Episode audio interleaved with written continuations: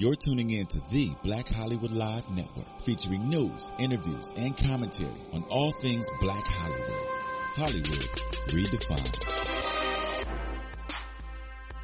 From Los Angeles, California, streaming live thanks to Akamai Technologies. This is Black Hollywood Live. Justice is served. Featuring the week's roundup and commentary on legal news. Black Hollywood Live. Hollywood redefined. You're listening to Black Hollywood Live. And now, the host for Black Hollywood Live, Justice is Served. Hello and welcome to today's episode of Justice is Served. It is January 13th, 2016. My name is Chelsea Galicia and I am a workers' compensation attorney. I am joined by one co-host today, Shaka Smith. So today we got like a West Coast and East Coast perspective. I, born and raised here in LA, uh, undergrad at UC Irvine, law school, Southwestern here, downtown LA. So I stuck really close to the coast uh, my whole life. Uh, Shaka, on the other hand, born in Miami, undergrad at Princeton, law school in DC. DC. And then moved out here to pursue acting and fitness modeling, but did have experience in public defender's office with natural gas law, healthcare law. Yep. So uh, hopefully we will provide you some really great analysis and perspectives on this week's legal issues in the news. Let's start off with Sandra Bland. Uh, this story came out over the summer. She was somebody who was pulled over by a police officer and it was caught on camera. And the officer who pulled her over, Brian Encinia, has just been indicted for a perjury charge. But I think that to get the best understanding of everything that uh, caused this situation, we should look at the video itself. Uh, it's very clear you can hear everything, you can see most everything. And so we're going to play a few minutes uh, for you now so you can get a sense of the situation, the context of the story that we're talking about. Hello, ma'am. Uh, With the Texas Highway Patrol, the reason for your stop is you didn't fail. You failed to signal your lane change. You got your driver's license insurance with you? Benign so far, failure to signal, legit res- reason to pull her over. Seems reasonable. Okay, ma'am.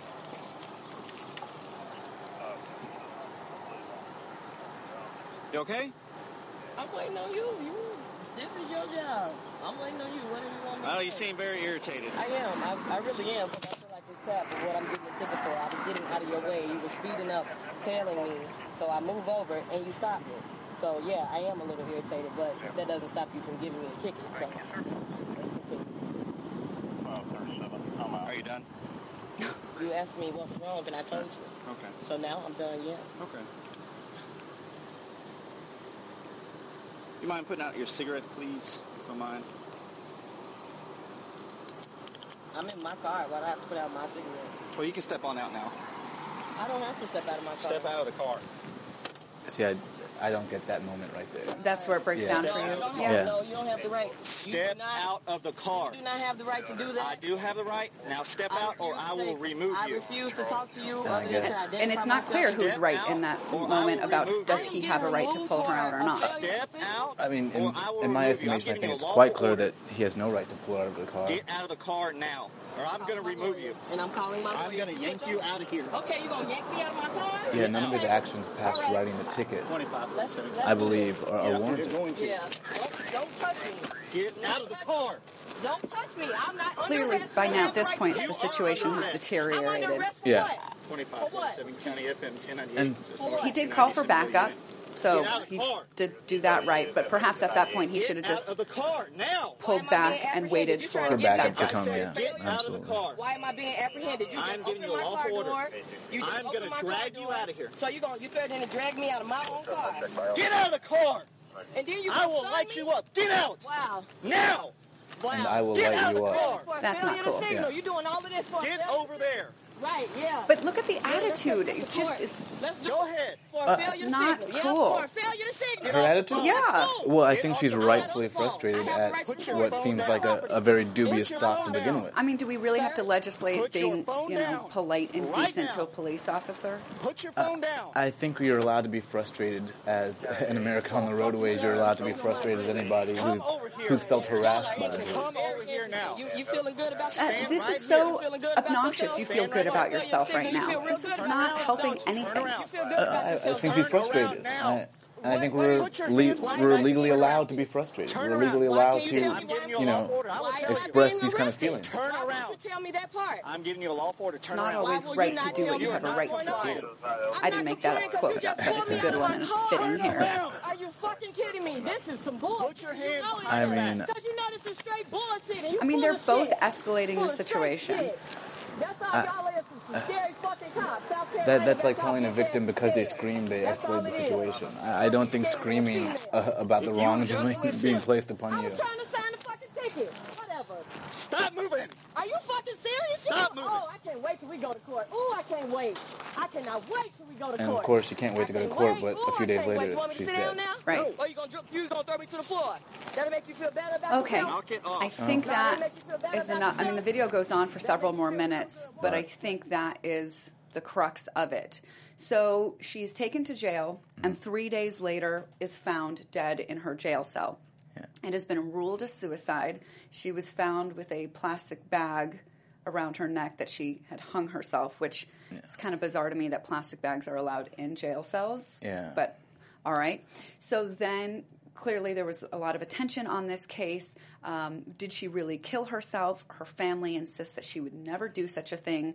That she had actually, when she got pulled over, had just accepted a job offer. She was very excited Yeah, and about clearly things. in the video, she's saying, you know, in the future, I'm going to sue. I'm going to let's see what the court has to say about this. You know, Right. So the family and her friends think that it is totally against her character to do something like to kill herself, and so uh, this is, was taken to a grand jury to see if the um, officers in the jail did anything wrong. They did not check on her in, in the appropriate time intervals, but that was not something. yeah, and that's that they- far afield from murder. Um, I, it was very dubious circumstances to me. However, there was definitely not enough evidence to point at any particular person to say that a murder occurred and this was a setup.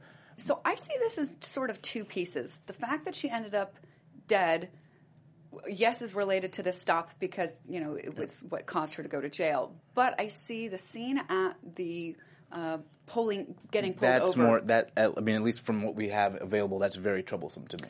So to me, it was troublesome on, on, on, on both parts. The officer was indicted for perjury mm-hmm. because apparently in his report he said that he removed her from the car because she was combative and un- uncooperative. Now, the Supreme Court has said that an officer can order a driver to get out of the car if it's in the officer's interest of officer's safety. exactly. So when the Supreme Court says that, though, it pretty much is like a blanket approval of an officer's ability to do something. except when it's not. And I think in this case, you see, at least for me, very clearly, he says, Would you mind putting out your cigarette, please? She refuses to do so, and his next sentence is, Get out of the car. Well, now you get out of the car. Okay, but here's the, so it was almost a retaliatory tactic because she uh-huh. didn't put out the cigarette. I didn't see anything that related to her safety. Well, listen, when uh, you can see from the video, he's on the driver's side window. They're very, you know, close. Their Mm. heads are close. So if somebody is smoking in my face, that's not making my job easier. That's not making maybe I can't see as but well. But would you describe it as his face when he's standing and she's in her car? I mean, he has to bend over in order to communicate with her. I so think I think they're close enough. They're within three feet of each other. I- and somebody else raised the point that you know it just you know you can reach out really fast and put a cigarette in somebody's face or on their arm I or could something. reach out and grab my key and cut the guy. Did he tell me to remove my key from the ignition, or I could take my cell phone and chuck He it at could him? but, ask.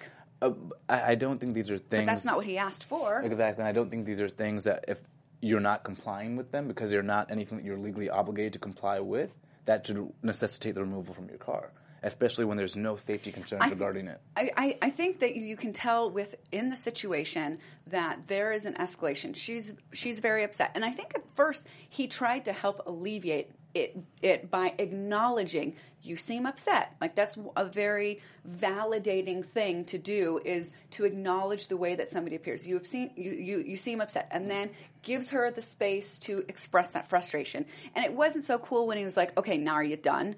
That that kind of And invalidates. given that her frustration was in relationship to what she believed was a forced stop, she believed they forced her to make a move on the road illegally in order to stop her. And so, if that's where her frustration arises, I understand it. And I think an officer who is in the process of writing a ticket should understand it. What I don't get is you're writing the ticket, give it to her, and go. But he simply didn't like that she didn't comply with that order, and he retaliated against her. I think that the situation had been building up. Then, you know, this the cigarette thing. It, it's questionable. I mean, probably not a threat to his safety, Yeah, but of course not. I wouldn't want somebody smoking in my face, and maybe that's why. but not a threat to safety. Perhaps that's where it if is the officer doesn't murky. like what you're wearing, I mean, it, But it- that's totally different. I mean, when we talked about this before, you were saying that you don't have to comply with every officer's request. Yeah, and you were yeah. trying to bring up something like, what if they asked you to do something illegal or wrong or, you know, Yeah. perform oral sex? And I'm like, but that's not what he asked. He asked something to do with related to the stop. Can we get through the stop a little easier, better without cigarette smoke? But where do? But that's the officer's prerogative. And so um, what I'm trying to say is, where do we draw the line? When an officer asks you to do something you're not legally obligated to do, when it's reasonable. I think that's the, the tough thing. It's and who is it reasonable for? Oh And my gosh! I mean, this is so this is so crazy. We have to legislate. Yeah, it's it's uh, illegal to smoke when an officer asks you to put out a cigarette. I mean, really, that's what we want our legislatures taking the time to do. Can't we just be Uh, well- reasonable and respectful? Both people are frustrated. Oh, well, maybe not. But yeah, him. He you have to you have to realize this is all coming from what she believes is a forced stop. She believes he sped up behind her, and so when she switched lanes to get from behind him, he gave her a ticket for not using a signal. So w- when we're talking about reasonability and kindness, and I don't think you're talking about basic issues of respect here. You're talking about someone who's using his position of power to create a stop, and then using that position of power to further victimize this woman. So you're saying that she failed to use her signal when he was already pulling her over? Yeah, her, what she's alleging in that video is that he sped up behind her. You know, sometimes a cop will speed up behind you because they're going after someone else or for for some other reason, and she quickly shifted lanes without signaling because she tried to make quick room for the officer who was speeding up behind her, and then he pulled her over for not signaling the lane change. I think if she, uh, I, I didn't even get that the first time I heard this. I think Yeah. if she was a little more, I, don't want to say respectful, but maybe kind of just different in her tone, she wouldn't have gotten herself worked up. Then he wouldn't have responded in kind, and then it just kept going on and on. You were Well- telling me earlier about another example where you had this. Well, yeah, and I, I think it, I think it's different when you've been through it, and I think. I, you know, on the East Coast, I'd been stopped several times for no reason whatsoever. in like what span Uh, of time? Oh, I'd say in like a year period, maybe seven times. No, All right, no reason, lot. which was a high amount. Well, every time it was no reason. You never got a ticket. Never got a ticket. And So no what rea- did they sell, tell Uh, you when they pulled you over? oh, oh, you were driving too slow or you're driving too fast, but I'll give you a warning. And I'm looking at my sp- speedometer the entire time. And so one time I got a little testy with the officer. I said, I have no idea why you pulled me over. Because they always start with, Do you know why I pulled you over? I said, I have no idea, but I've been stopped several times. And at this point, I'm used to it. And Did you say it in that tone? Oh, I, I was a little bit feistier, actually, because I, I was really exasperated at this Because point. I was gonna say, if it was in that just, tone- Oh no, no, I was yeah, I was very exasperated, and I was just like, you know, and I, I knew I had everything right. My insurance was good, my registration was good. I'd followed the rules of the road, so I, I was really ready to take him to task, but in a way that would not put me in jeopardy. Um, and I think once he saw that tone from me, as I'm pulling out my license registration, very kind of like angrily, he just says, "It's all right. I'm sorry. Go ahead." And what a relief, almost like a vindication. Like at least he realized he stopped me for no reason and kind of went back. But I can only imagine for Sandra Bland, who might have had similar situations in the past, that that's where this exasperation and frustration was coming from. And that exasperation and frustration should not lead to her being arrested and certainly So not her let me ask you this: Did you any of the times that you were pulled over and thought not didn't think anything had any validity to it, make any complaints against the police department, the, the officer, or anything? No, I mean, I, I wish I had, but you know, I was young and I was just in the moment of you know law school and running around, and, you know, so you're not thinking about making complaints to the, to the um, actual precinct. I was just happy that the officer recognized I I wasn't mean, it in any is trouble. annoying, but if that if this is true, and she had a pattern of being pulled over, although I feel, I thought I heard in the story that she was in an area that she was not n- normally in because of this. I know she had a new job there, yeah. So, but if there is a pattern of this, you know, you can complain about it, and then it would make more sense to me, perhaps. Perhaps I'm only looking at this one scenario, and Yeah. that's why, to me, the disrespect and sort of combativeness in her tone just it's just not cool. Even though she may have been legally allowed to give him attitude and to smoke, Yeah. it just in her own car. She's smoking in her own car. Yes, but when Prior we, to the officer when we drive on the road, we give police permission to pull us over if they see that we've done something wrong. And we know that they're going to come to our window. We're prepared for it. This, you know, I think that I think we have to be very careful with that attitude of compliance to a degree. Yes, you should follow police officers' orders. Yes, you should be polite to them. They are there to help you in general. That should be the idea you take with you. But when you don't have that, if you're not faced with that particular situation, I think that idea of compliance, I think we talked about that last case where these women were sexually assaulted and complying with the officer. But I think it's that mindset that if I do not comply, here is the outcome. And here, and here in the situation, she didn't comply and she ended up dead a few days later. It's not even the And so, compliance yeah. so, much that is the biggest issue. It's just the overall, you know, tone, attitude. Not, I mean, she could have. And I hate to, you know, to say this about somebody who is now passed, but I just want to use it in as, as an example that we could be respectful uh, to police officers, whether or not we agree with the reason why they pulled yeah. us over, and it will do well for us, not just because we won't end up dead, but because this would this is going to make life better, easier. If there's something really wrong, you go and you complain about it. And I know if there's nothing that gets done after you enter complaint after complaint, complaint, then I would understand frustration. But I'm just I mean, I, I, I, I usually agree that you should be polite to just avoid like, harsher consequences. It's not even to avoid but- harsher consequences, Yeah. just to be a civil human being. But when you go from would you t- pull out your cigarette, no, I'm not going to in my own car, to remove yourself from the vehicle, it, that to me is it, it, and so that reason that he gave for pulling her out of the vehicle, a grand jury found was not true. Yeah. It seems that the grand jury thinks that he pulled her out because of her failure to re- respond to this request. I mean, the way he posed it was a request. Would you mind putting out the Yeah. cigarette rather than I'm ordering you to put out the cigarette? And- which I'm wondering if that would have turned into a different and of, result. yeah, of course, in his testimony, he said that he did so for his safety and the safety of the search. And the which grand is the jury right language to, to use, yeah. And the grand jury simply did not believe it. And I think the grand jury got it right. And I'm glad they did. That there's a little bit of justice for Sandra Bland in this whole this whole mess. Yeah, I think this is a little. Um, I mean, this case got so much uh, focus because of the fact that she ended up dead. Dead. And I think this Had was she almost like a- not, yeah. uh, then this would not have have happened. I don't think that. He, I, I I don't know. And then there's the other side of the story where this is not justice. A woman ends up dead, and an officer gets a misdemeanor perjury charge and faces maybe a year and a four thousand dollar fine. This is not justice. So, I um, I would tend to agree that this is not really justice for her death because I I personally have a hard time believing that she killed herself over this. Yeah. That's just my sense, but we don't have any evidence to strongly point otherwise. Yeah. So All right. Well, another uh, police shooting story that we have. This one in LA occurred in May. And this happened in Venice Beach. A LAPD officer was called to help out with a homeless man who was, I guess, being disruptive outside of a bar or something. So, uh, officers were called. The guy ends up on the ground, on his stomach, and um, goes to apparently push away from the ground, maybe to go to stand up, when one of the officers opened fire, shooting this unarmed man in the back.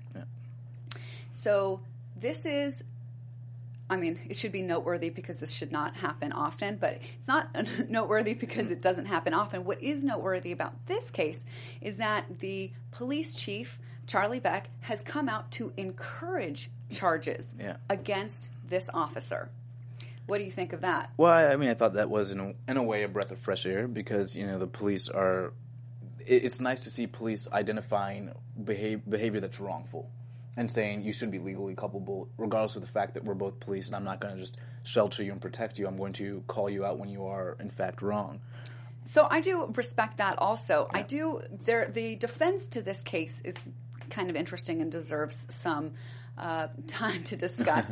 uh, so when the officer who fired pulled the, the trigger, apparently his partner didn't have any idea why he shot him and said, Why'd you shoot him? Yeah.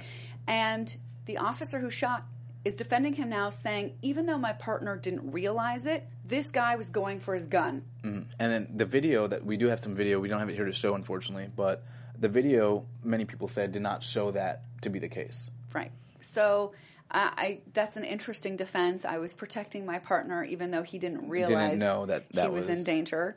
Uh, pretty creative, if you ask me. I think the irony is that a lot of people have been voicing their um, objections. yeah objections yeah over this because they're saying the police chief should not get directly involved with the DA. from- Oh, but the police chiefs come out all the time. and that's right, on the when Police it's usually yeah, and- when it's on the flip side they welcome it you know so and they and they wonder where the leadership is if the uh, police chief doesn't, doesn't say, say something. anything exactly so Yeah, sometimes these people can't win. double-edged sword And the other interesting thing about this case is that both the officer and the victim were black. So do you think that this will help make take the race issue out of it because both of the people involved were of the same race? I think it softens it, but uh, I think it was not just about white cops shooting black um, people. It was about police shooting black people, treating black people differently. And no matter what race you are, when you like when you become a police officer, I think that culture and that environment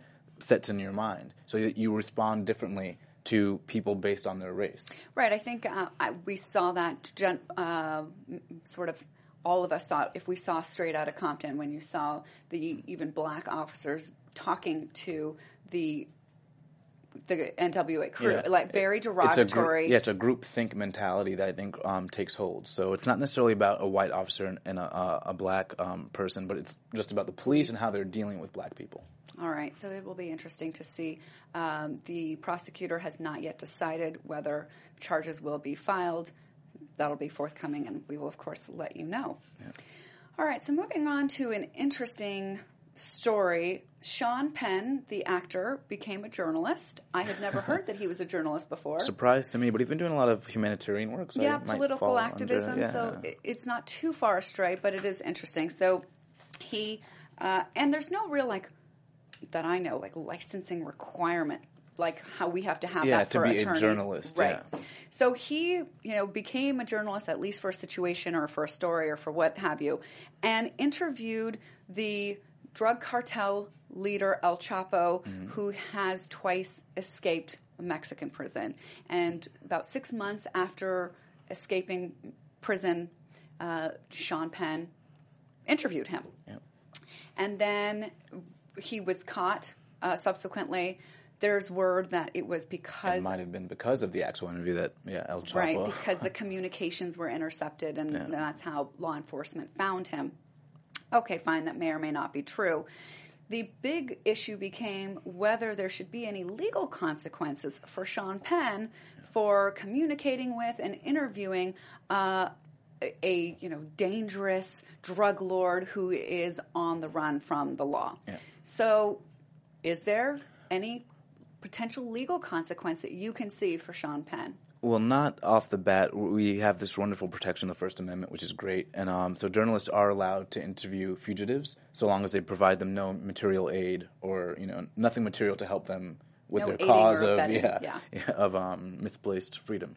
Um, so yeah, so unless Sean Penn provided him anything, and what he provided him could have been small. It wouldn't have had to be a big provision. If it was a fifty dollars or you know money in any way or anything that would help him um, be of material value to continue his freedom, um, that would constitute um, a violation. But it doesn't look like he's done that in this case so far. And again, it's Sean Penn, so you would think he would have consulted someone in the legal field before he went for this interview. Yeah, I mean, I couldn't find anything that would warrant him being charged with anything. I, I think if you want to have a problem with it, your problem is going to be ethical or moral, but it's not. It's not really legal. Journalists are not required, or or citizens, even citizens are not required. Like if you happen to find out where El Chapo is, Yeah. there is no responsibility on you to go to law enforcement and tell them Yeah. that you you know overheard something. Uh, some people think that it, they should be required to, but but as of the law right now, we're not. Nobody is obligated to come forward. And I think it's a good rule, especially when if criminals know this and they decide to take advantage of it, and we have a situation where it looks like it may have helped to even capture him, you know. So Right. So there there is a, a, maybe a moral dilemma here about whether you would do it, but it is really interesting. So he he interviewed him, and part of the interview was done sort of through video uh, conferencing, where or not even a, a conference, but Sean Penn had sent questions and El Chapo answered them on video. And they were about, you know, what was your childhood like and trying to understand, I think, what makes him tick. Yeah. And I, I found that that was really fascinating. So this just wasn't like I want to know about all the millions or actually billions that he might be worth. I think he's estimated to be worth like a billion dollars. Well, I think this was a view to maybe doing some sort of biopic or some sort of yeah documentary. Right, and that in the end um, of the Rolling Stone article, which I have not read, have you? No, I haven't seen read it. That uh, what I heard is that he actually comes to see El Chapo as not this villain that we have all either made him out to be or understood him to be. That the problem with drugs is more America's fault than El Chapo's fault. um, eh, what do you think about that? well, I, I haven't read the interview, so But, what do you think about just the premise that El Chapo is not the the real reason for the murders and the drug trade? That is Americans and our appetite for the drugs. So this sort of points the fingers back on America, and I kind of like this sort of conversation because I'm a big proponent of personal responsibility, Yeah. and not everything do we have total control over. But I, I, I do think that there is a big part of the problem that we as Americans can take responsibility for. Yeah, of course. I mean, you know, if if you're using, you're using, right? you know, so that's one thing. But then if you if you look at the the laws of the U.S. and if you talk about legalizing um, drugs to any degree, then obviously that hurts the cartels and it hurts people like El Chapo. So it, it it's a kind of a fabric that's weaved that kind of dictates who's responsible. Yeah, and I, I just think that for me, this part of the story is more interesting than whether Sean Penn did something wrong. Yeah. And I kind of wish that the conversation would turn to, well, he brings up a very interesting, albeit very controversial, assertion that maybe America should take some responsibility for its part in the murders, killings, deaths, problems that have uh, occurred in the United States and Mexico because of our appetite to buy these Well, drugs. I don't know if I agree with that. In Oh, please tell me why not. Well, I wouldn't. I mean, I wouldn't talk about responsibility for the murders. And I mean, these people are perpetrating these murders. They're coming into towns and they're killing people and they're threatening people um, as a result of their drug trade. Um, so when we talk about Partially over- because it's illegal, and if Well, it were yeah. not illegal, and that's we're partly responsible for that in the elective. and I think that's like an academic argument. But when we talk about responsibility, they're just, they're responsible. they're the ones killing people. Um, so when I, when I talk about responsibility in that way, they're responsible 100%. Now we have an academic argument about what fuels people's motivations and how things would look if things were a different way. That, that's another thing to me. But yeah. Hmm, Very interesting. All right. Well, I would definitely love to hear your thoughts on that. As always, you can tweet me at Chelsea Galicia and Shaka at. Shaka Strong. Alrighty. So let's move on to the big, di- ginormous Powerball potential winners. Do you have your tickets? No. Well, I got mine. I'm not a Powerball player. I'm not a lottery. I've never played the lottery. Have you?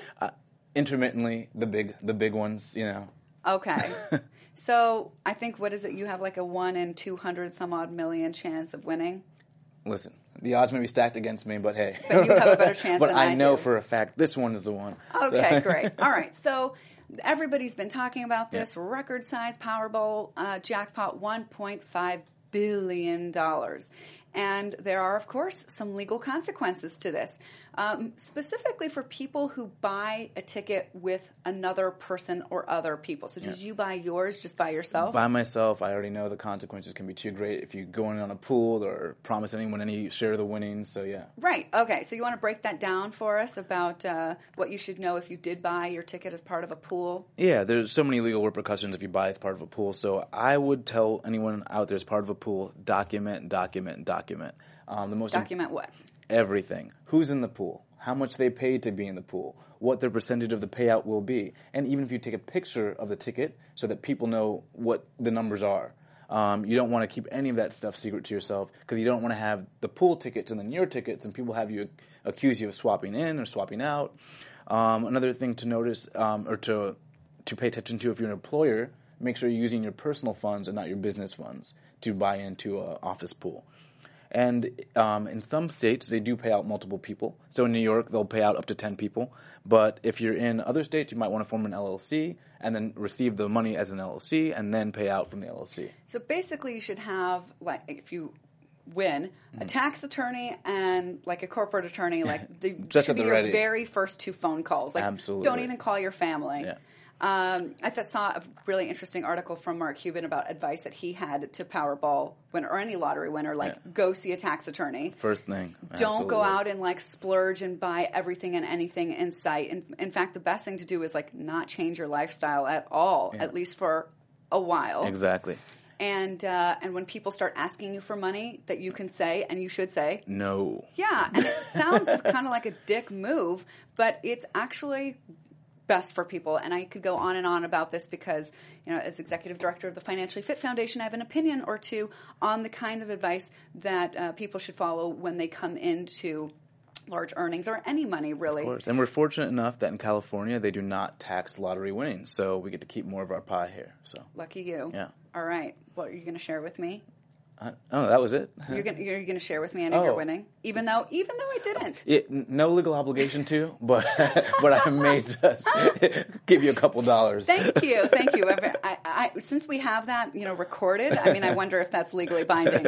All right. Well, best of luck, Shaka, on your power. When do we find out? Tonight? Oh, yeah. oh, okay. All right. And good luck to any of you out there who may have purchased the uh, Powerball uh, lottery ticket, winning or not. Uh, either way, we will be back next week. Regardless of if of if I win, Okay. All right. I mean, maybe we'll take the show to some like private island that you own. you got it. All right, cool. And we'll be back next week with BJ, who will rejoin us. Thank you for joining us today, and we'll catch you next time for another episode of Justice is Served. From producers Maria Menounos, Dario Kristen, Tiana Hobson, Keven Undergaro, and the entire BHL crew, we would like to thank you for supporting Black Hollywood Live, the first online broadcast network dedicated to African American entertainment. For questions and comments, contact us at info at blackhollywoodlive.com. Like us on Facebook, tweet us, or Instagram us at BHL Online. And I'm your BHL announcer, Scipio. Instagram me at Planet Scipio. Thank you for tuning in. Hollywood, Hollywood redefined. The views expressed here are those of the host only and do not necessarily reflect the views of BHL or its owners or principals.